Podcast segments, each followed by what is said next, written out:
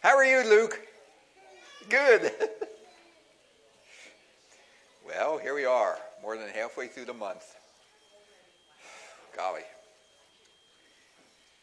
We have birthdays. John, you're actually having a birthday. Tuesday. Both, both you and Nancy Miller. That's great. Good for that. Good for that.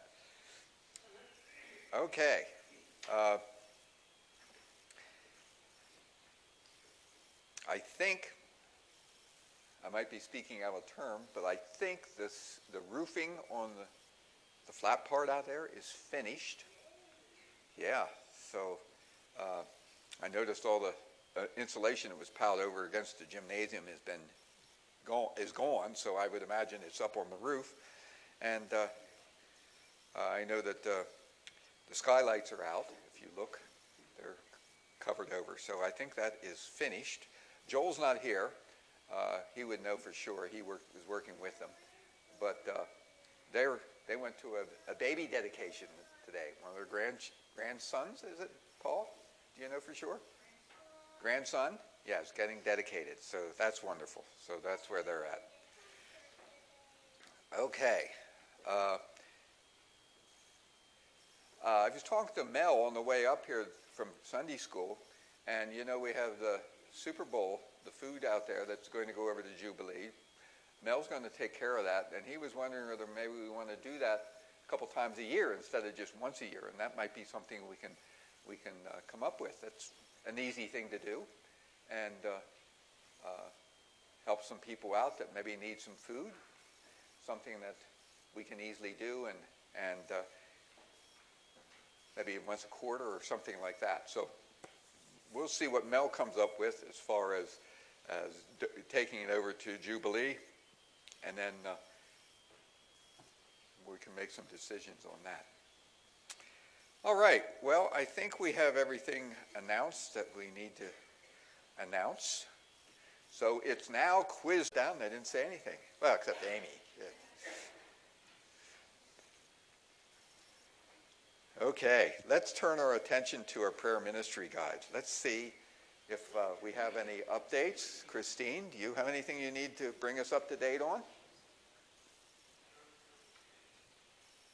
Okay.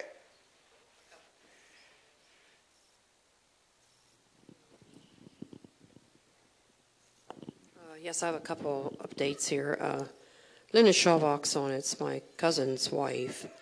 Uh, she is now was transported since last week to hospice in Mount Joy, and it's a matter of hours or days with her. It's going very quickly, within two weeks, that we even found out anything happening. So it's very sad. Um, and the little girl we have on, Madeline Housenecht is her last name. She's down at the on our prayer guide there. This is a little ten month old baby at Hershey Med Center, and Shirley Meyerhofer had called me to put this little girl on, and Shirley just shared this morning. Uh, this little girl is not doing well. Uh, now she has fever, running fever yet, which is not good. And this last time she was brought on the lifeline from Altoona. This is her third time to the Hershey Med Center now on the lifeline. She's 10 months old. Uh, they didn't expect her to make it when they flew her there this time. So this is getting very difficult, and it's very, very serious with this little 10 month old baby. So just keep little Madeline in, in your prayers, which I think a lot of us have been doing. I had put her on the prayer chain right away when Shirley called me.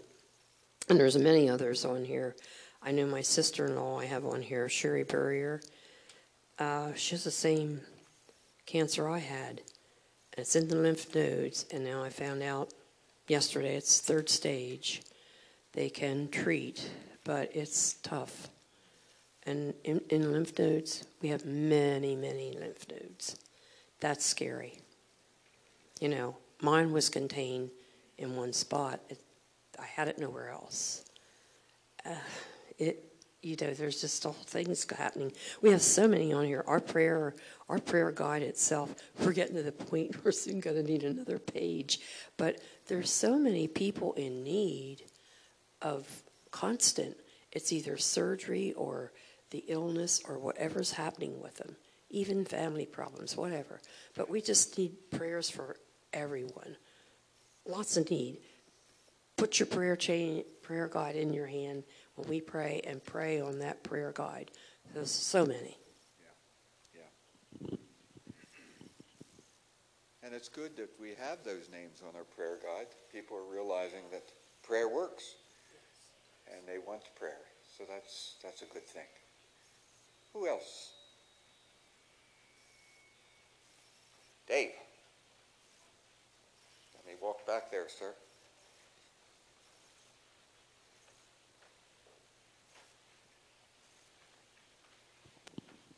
Well, I had um, Friday no- Friday appointment at one o'clock.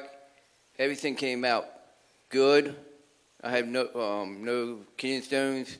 They want to see me back another year. Oh, that's good. Good news. Good for you. Yes, that is a good praise. Anything on Amy? Uh, just, uh, I think constant, slow improvement. Okay. I think I said before, I think the miracle is there. We just have to grab it and pray it in. Yeah, yeah.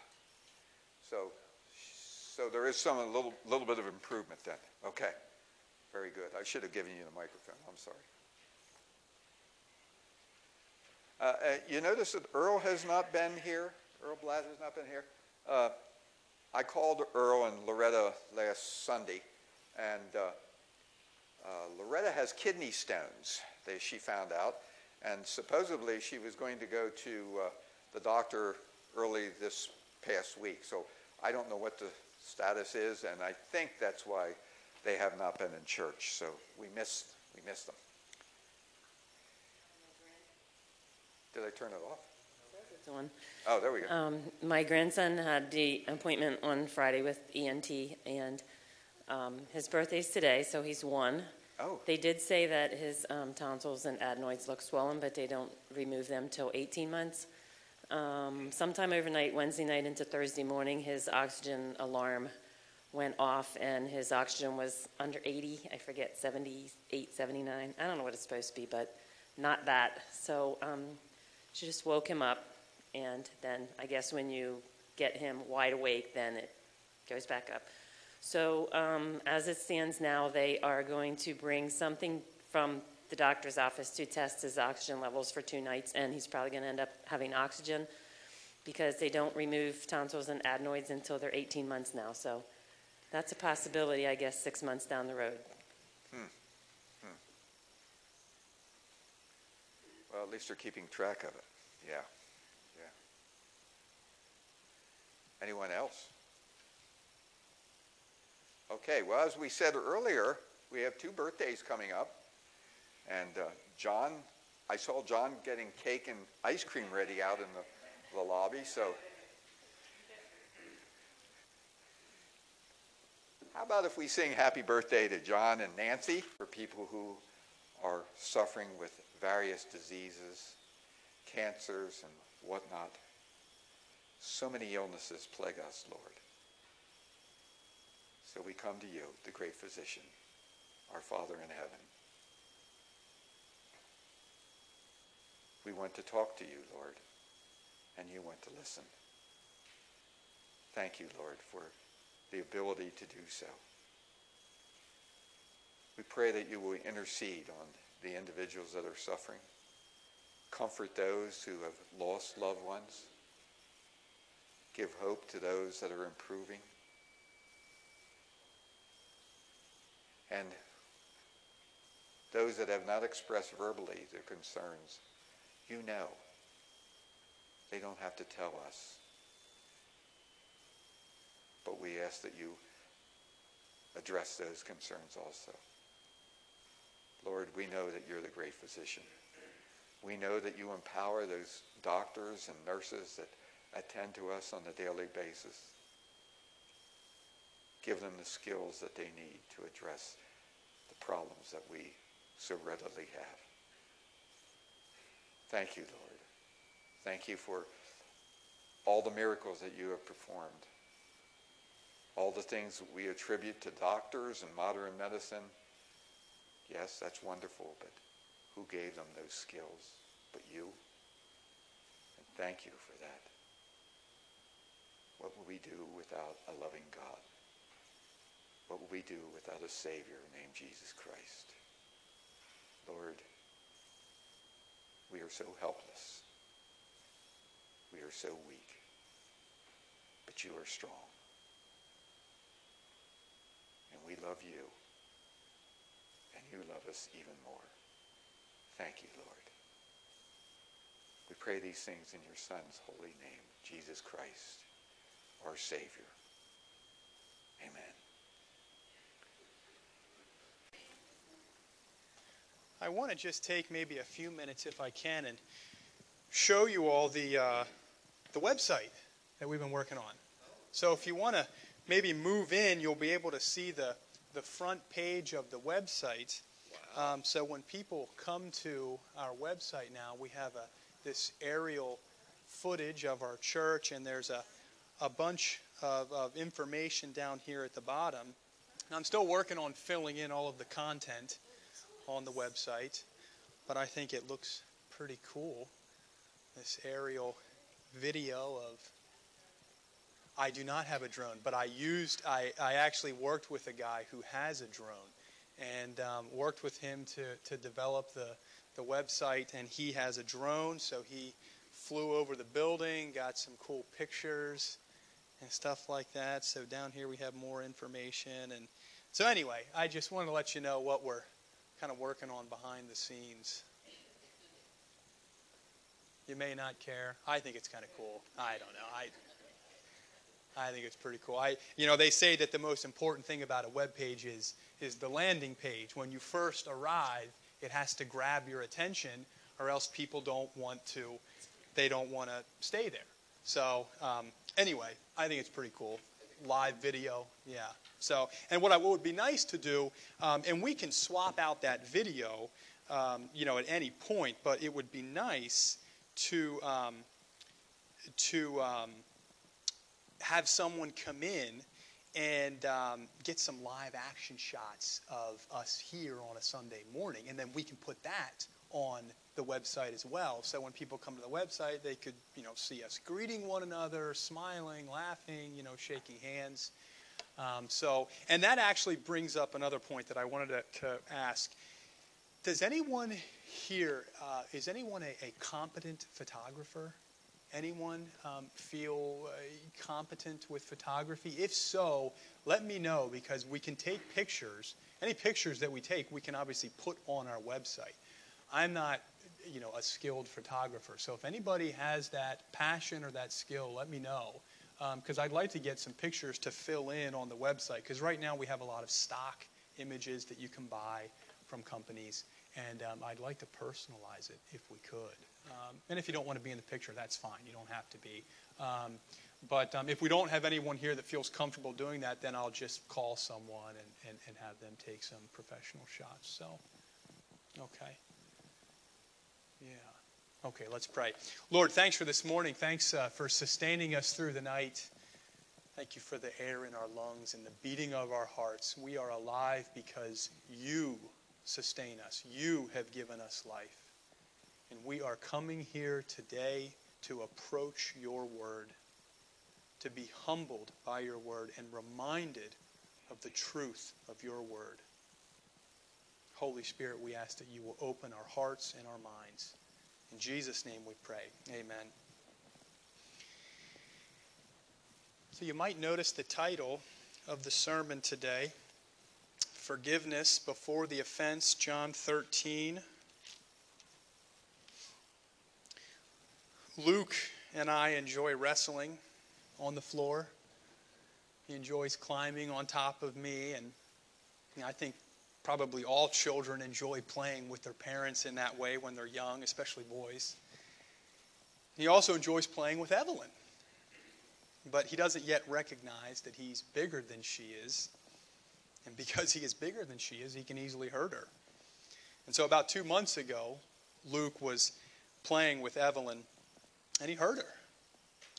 And they like to play this game where Evelyn will crawl away from him as fast as she can And then she stops and, and looks back at him and smiles and laughs. And then, you know, Luke, he chases after her. And, and then after catching up with her, he, you know, hugs and squeezes her. And, and um, so on one occasion, recently, Luke caught up to Evelyn. And instead of hugging her and, and squeezing her and kissing her, he decided to sit down on top of her. And not just on top of her legs or her back, but he decided to sit right on top of her head her head slammed down into the floor, and you know she screamed and cried. And yeah, Luke knew that he had done something wrong, but because I had never instructed him to not sit on your sister's head, I decided to not discipline him by spanking him. Rather, I sat him down and explained why he cannot do that, and while also saying that if he does it again, he will be disciplined. And Luke said that he understood exactly what I meant. And, well, a few weeks ago, the same thing happened. Luke sat on Evelyn's head. And you'll not be surprised to hear that Evelyn screamed and cried again. And I picked up Luke and I took him up to his room and sat him down on his bed. And just like my father used to do to me, we talked about what he did wrong and how he disobeyed me, and I disciplined him, and he cried. And I looked him in the eyes. I told him that I forgive him, that I loved him. I gave him a hug. We went downstairs and continued to play so as not to dwell on the mistake that he had made, but to teach him that we're moving forward.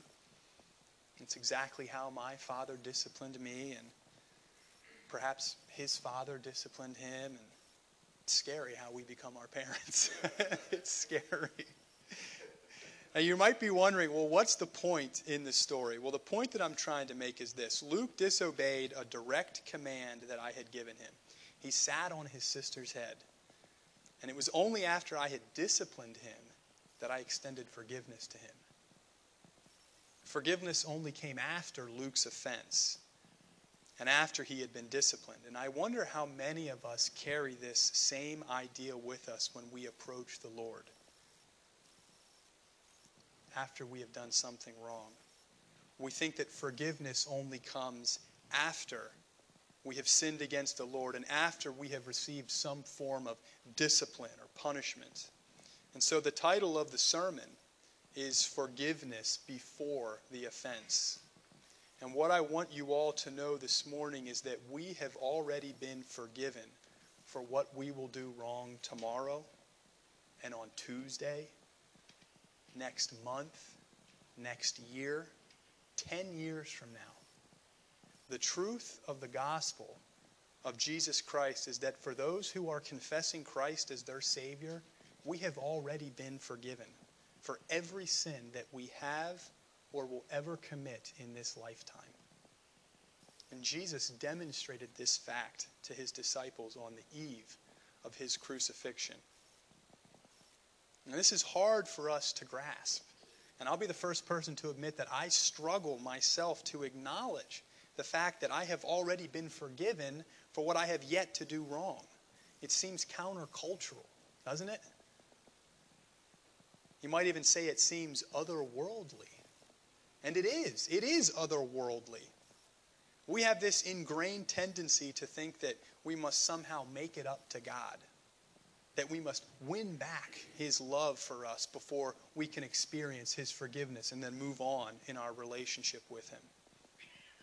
I'm getting ahead of myself here, so let me stop on that and we'll come back to that idea later. For right now, let's open our Bibles to John 13 and we're going to read together.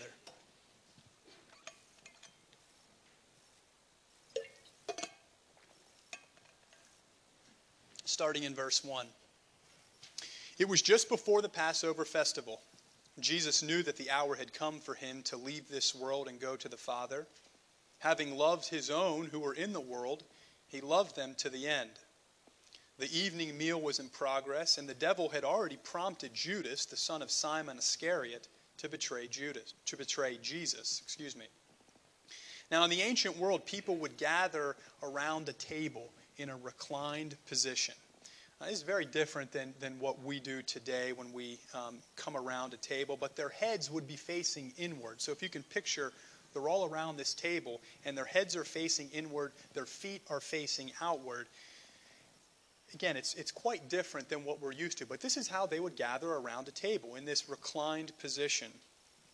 Verse 3 Jesus knew that the Father had put all things under his power, and that he had come from God and was returning to God. So he got up from the meal, took off his outer clothing, and wrapped a towel around his waist. After that, he poured water into a basin and began to wash his disciples' feet, drying them with the towel that was wrapped around him. Now, this, I think, is a profound passage in Scripture. It says that Jesus knew that the Father had put all things under his power. So Jesus was supreme in every way. All things were in his hands, so he could easily have risen up, called fire down from heaven to destroy his enemies, but instead he chose to get up from the meal to wash his disciples' feet. Now he knew that Peter was about to deny him three times. He knew that the rest of his disciples were about to abandon, to abandon him and act like they had never had any association with him whatsoever. And he even knew that Judas was about to betray him. And yet, despite having infinite power and foreknowledge of what was to come, he chose to wash their feet. That's pro- that, that is profound. It was a symbol for what he was about to do on a cross. It was forgiveness before the offense. Paul says in, Paul says in Philippians 2, you don't have to turn there. I'll read it for you, verses 6 through 7. Who, meaning Jesus, who being in the very nature of God, did not consider equality with God something to be used to his own advantage. Rather, he made himself nothing by taking the very nature of a servant, being made in human likeness. And, being, and even being found in appearance as a man, he humbled himself by becoming obedient to death, even death on a cross. I think he might get that idea from this passage here that Jesus knew that the Father had put all things under his power. And Paul says he didn't, Jesus didn't count equality with God as something to be grasped. Rather, he humbled himself. Let's go to verse 6. He came to Simon Peter, who said to him, Lord, are you going to wash my feet? Now, it's important to read this question not as being inquisitive rather as being rhetorical. Yeah, right. You're going to wash my feet, Lord? There is no way that I will allow that. That's the, the tone that Peter expresses here. And so, why did Peter feel this way?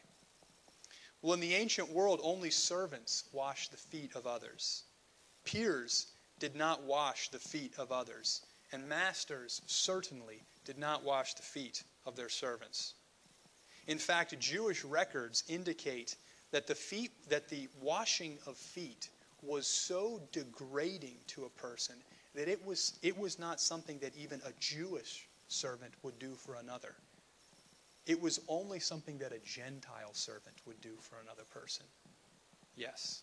This was an extremely degrading thing in, in the culture of the Jewish people to wash one another's feet. And so, starting in verse 7, Jesus replied, You do not realize now what I am doing, but later you will understand. No, said Peter, you shall never wash my feet. But Jesus answered, Unless I wash you, Peter, you have no part with me. Well, in that case, then, Lord, Simon Peter replied, Not just my feet, but my hands and my head as well. Now, it's clear that Jesus is saying to Peter, You don't know it now, Peter, but I'm on my way to a cross to cleanse you from all sin. Now, I can identify with Peter in a lot of ways. Maybe some of you can. I appreciate how firmly he held his beliefs. And then I also appreciate how quickly he changed his beliefs when he heard a word from the Lord. Let's go down to verse 10. Jesus answered, Those who have had a bath need only to wash their feet. Their whole body is clean. And you are clean, though not every one of you. For he knew who was going to betray him, and that was why he said not everyone was clean. Now you see, Peter was going to be cleansed from sin by the work of Jesus on a cross, but he was still going to pick up dirt along the way in his lifetime. And so it's almost as if Jesus is saying, Peter, you don't know it now, but I'm on my way to a cross to cleanse you from all sin. And my sacrifice on your behalf is going to be an eternal sacrifice. That means it is sufficient for all time, and it will perpetually cleanse you from sin, from the dirt that you pick up in this lifetime. Verse 12 When he had finished washing their feet, he put on his clothes and returned to his place. Do you understand what I have done for you? He asked them. You call me teacher and Lord, and rightly so, for that is what I am. Now that I, your Lord and teacher, have washed your feet, you also should wash one another's feet. I have set you an example that you should do as I have done for you. Very truly, I tell you, no servant is greater than his master, nor is a messenger greater than the one who sent him. Now that you know these things, you will be blessed if you do them. And so we wash one another's feet based upon this passage of Scripture. But I wonder if it would be better for us to wash the feet of someone with whom we have a disagreement with, maybe. I wonder if what we should really be thinking about when we're washing feet is the fact that Jesus has forgiven us before we did anything wrong, and that we too should also forgive others before they do anything wrong to us. Now, I found it to be the case in my own life that it's more uncomfortable to have someone else wash my feet than it is to wash another's feet. I don't know if anybody else feels that way. I suspect I'm not alone in that. And I know that I'm not alone in that because that's the way Peter felt, right? He didn't want Jesus to wash his feet. So you ask the question, why? Well, why do we feel that way?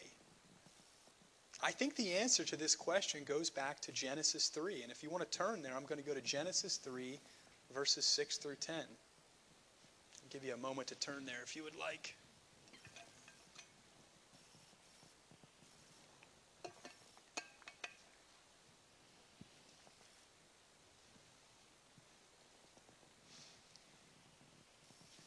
Genesis 3, verses 6 through 10. When the woman saw that the fruit of the tree was good for food and pleasing to the eye, and also desirable for gaining wisdom, she took some and ate it. She also gave some to her husband who was with her, and he ate it. Then the eyes of both of them were opened, and they realized they were naked. So they sewed fig leaves together and made coverings for themselves. And then the man and his wife heard the sound of the Lord God as he was walking in the garden in the cool of the day. And they hid from the Lord God among the trees of the garden. But the Lord God called to the man, Where are you? And he answered, I heard you in the garden, and I was afraid because I was naked, so I hid. Now, many have said that these verses are perhaps the saddest verses in the entire Bible. Adam said to God, I was afraid because I was naked, so I hid. Adam and Eve sewed fig leaves to hide their nakedness. And I think the real meaning here is that Adam and Eve saw their sinfulness. They were trying to cover and hide their sinfulness before God. They were ashamed of it, and so they hid from God. Now, I don't think much has changed since then. We have been ashamed of our sin since the beginning. We're ashamed of our sin, and so we try to hide it. We try to hide it from God and from others. You say, well, how do we do that? How do we how do we try to hide our sin? How do we hide our sin? Well, one way is we tend to act moral. You want an example of this? Ask any person if they're a good person. You will be hard pressed to find someone who says, I am a terrible person.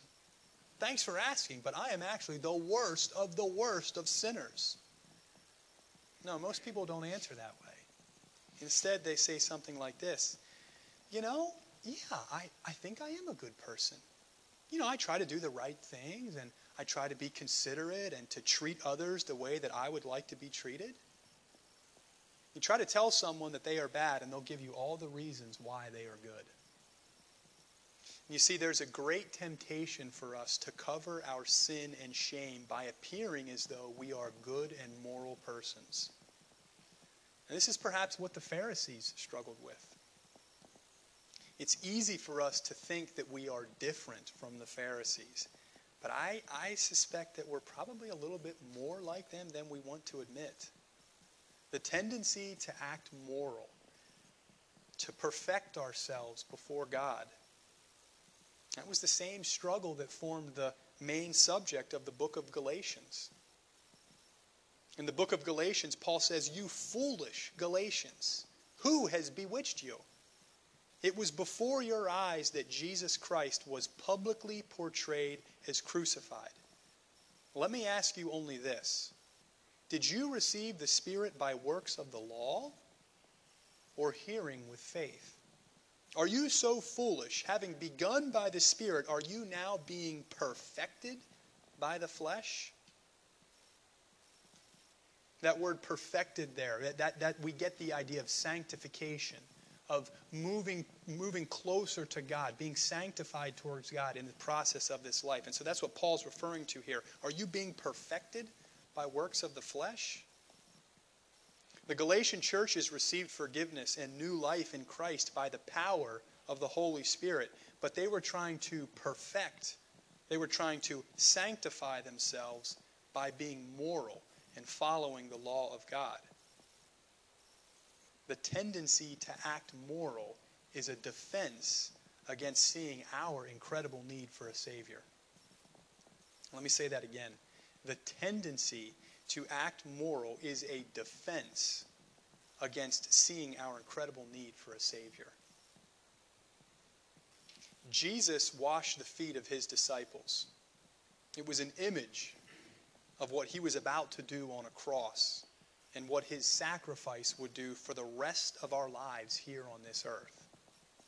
He cleansed them from sin, but they scattered and abandoned him. They denied knowing him or even having anything to do with him before Judas would even betray him. And so, what I want to say this morning is this whatever you have done wrong, whatever you did wrong last night, this morning, whatever you will do wrong today, tomorrow, next week, next year, 10 years from now, the sacrifice of Jesus Christ is enough. We have been forgiven once and for all. We have been forgiven before the offense. The temptation to act morally is a defense against seeing our incredible need for a Savior. It is also a way in which we try to perfect or sanctify ourselves. Jesus says to his disciples, Those who have had a bath need only to wash their feet. I think sometimes we try to wash our own feet, right? By trying to do good things. We're aware of the fact that we are missing the standard of God, and so we're ashamed. We try to cover our, ourselves by sewing moral fig leaves on our bodies. But you might be saying, well, Ryan, what about all those commands that God has given us in the Old Testament? What about loving your neighbor as yourself? And aren't we supposed to do those things? Yes, we are. We are supposed to do those things. But we can't.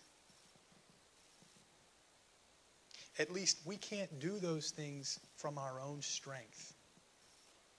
And that's the whole point of the law of God. It was our paidagogos, as Paul says in the book of Galatians. We translate that word as guardian or disciplinarian, a tutor of school children. Paul says, Paul says in Galatians that the purpose of the law of God, what the law was really designed to do, was to lead us to Christ. Its purpose was to show us that we cannot save ourselves by our own morality. We cannot wash ourselves. We need a Savior. That was the purpose of God's law. The temptation to act moral, it's a heavy, heavy burden. Many of us have, probably all of us, struggle with this at some point in our lives. We carry this burden of trying to live up to the standards of God, thinking that we have to make it up to God and wash our own feet when we have stumbled in sin. In Matthew 11, Jesus says this Come to me, all you who are weary and burdened, and I will give you rest. Take my yoke upon you and learn from me, for I am gentle and humble in heart, and you will find rest for your souls. Why? Because my yoke is easy and my burden is light. My yoke is easy and my burden is light. I believe what Jesus is saying to us is this I've already done everything that is needed on your behalf. Rest in me, trust in me. I will finish what I have started. You have already been forgiven for your past sins and your future sins. I will continue to wash you because my sacrifice is sufficient for all eternity. You don't have to carry this heavy burden of trying to make it up to me. You can't do it. Only I can do it. And I have done it. Dallas Willard, I don't know if anybody knows that name. Does anybody know the name of Dallas Willard? No, he was a, a, a great Christian theologian, just a wonderful, influential man in the evangelical church. He said, quote, the Christian life is what you do when you finally realize you can do nothing. Forgiveness before the offense. that's not what we expect in this life, but it's what our God has done for each of us. Perhaps some of us reflect on our lives and we recognize just how far we really are from God. Maybe we thought that we would be closer to God by now and at this point in our lives. We've tried to do things to bring ourselves closer to God. We've tried to wash our own feet, thinking that it will bring us closer to God. If you thought this and you are burdened by that thought, then I want to say to you this morning that you are in a beautiful position. It is from that position that Jesus teaches us that He is everything everything that we presently need or will ever need.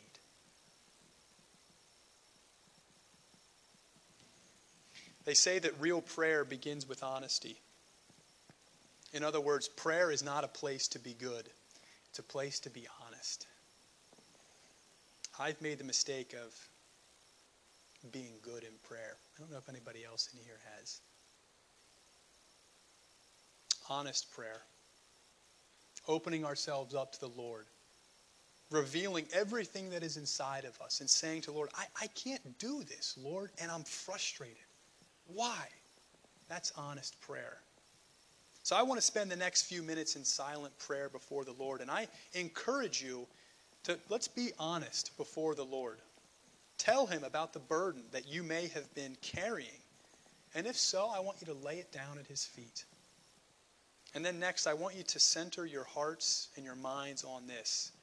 We have received both a full pardon and a full acceptance. We have received both a full pardon and a full acceptance. The shed blood of Jesus Christ has covered our sins, all of them. We have received a full pardon from sin. We have been fully accepted into the kingdom of God because of the righteousness of our Savior Jesus Christ. So I want to spend the next few moments, if you will. Let's contemplate and meditate on those things.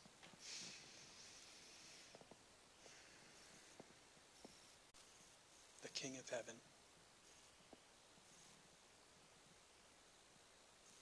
To his feet thy tribute bring.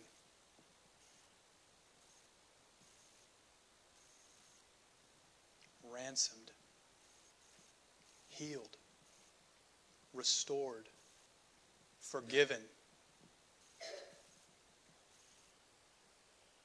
Who like thee his praise should sing? Praise him, praise him. Praise the everlasting King. And all God's people said, Amen. If you would please,